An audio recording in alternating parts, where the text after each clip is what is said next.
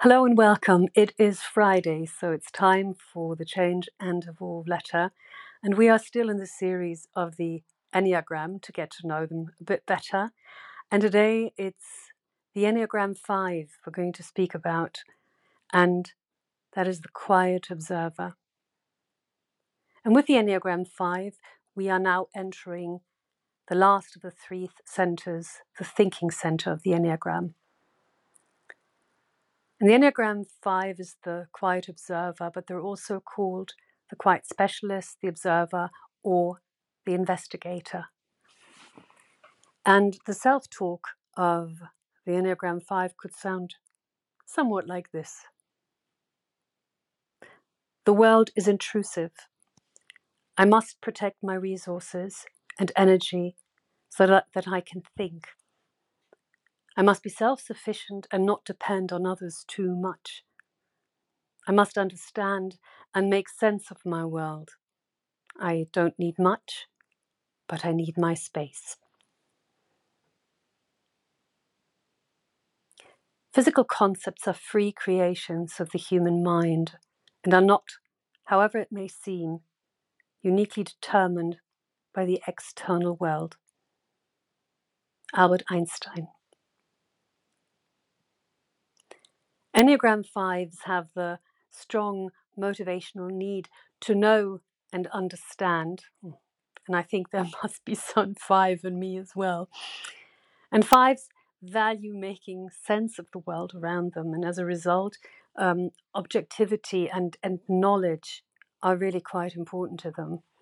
And they strive for independence.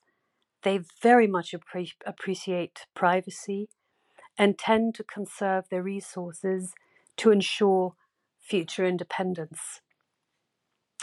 And of course, it couldn't be any other way.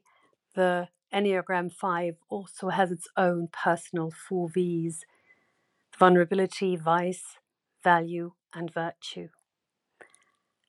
And the vulnerability or the core fear of an Enneagram 5 is looking foolish. So they really do not like to appear foolish or like to or, or appear like they do not understand or know. And they also dislike being surprised by or being dependent on others. The vice of the Enneagram 5 is avarice. They simply want to be self sufficient and in their comfort zone. So, to avoid being dependent on others, they hoard whatever resources they have or might need, with this feeding their vice of avarice. But avarice in this case is, is not really about acquiring more resources, but rather holding on to what they already actually have. And this comes from a from a painful feeling of, of deficiency and inner emptiness that is based on the assumption that they are inherently isolated from others. So, five have a tendency to with, sort of withdraw from life, conserving and, and safeguarding instead. The value of the Enneagram 5 is, is wisdom. So, fives value wisdom and making sense of the world around them. And as I already mentioned, as a result, objectivity and knowledge is really, really important to them. The virtue is non attachment. So, fives detach from isolation when they appreciate that they can better understand the world by, by participating in it. So, taking in only what is necessary, they learn to trust that they can replenish their resources, time and space in particular. The finest act of insight is to throw away the labels. Eudora Welty. At their very best, other people will experience Enneagram 5 as, as visionary and as mindful and they offer the gift of non attachment to themselves and the world. At their worst, though, others may experience a five as a stingy, um, intellectually arrogant, and somewhat disconnected from their heart as they have the habit to retreat into their mind to avoid being engulfed or intruded on. And I think knowing your blind spots is a great way or a great help towards personal growth. So the blind spots of the Enneagram 5 are the following, or some of the blind spots. For a 5, the ability to detach from feelings and practice objective thinking may actually come at the expense of interpersonal warmth. So even when fives feel warmth, this may not actually be apparent to others. And in trying to explain information and sharing expertise, fives can sometimes come across as patronizing or even haughty. And this may shut people down and at times makes it difficult for them to understand and actually pay attention to what the five is actually trying to say. In relationships, commitment is definitely something that does not come easily to a five. Because in committing to a relationship, it may feel as if they have to open themselves to the pain of the relationship, whereas solitude is not painful to a five.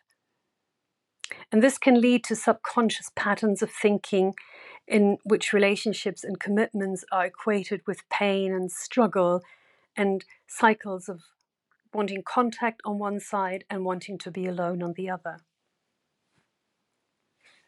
Fives are also fiercely protective of their time and resources, essentially hoarding them. And this may seem like prudence to the five, but may be regarded as, as greed by others. It can really be challenging to get to know and get close to Enneagram 5s on a personal level. But when you do, you might find their ideas and, and intellectual thinking quite intriguing. Sharing ideas with a five can be truly stimulating and at the same time absolutely exhausting, as they can engage so intensely and intellectually that they struggle to communicate or listen clearly.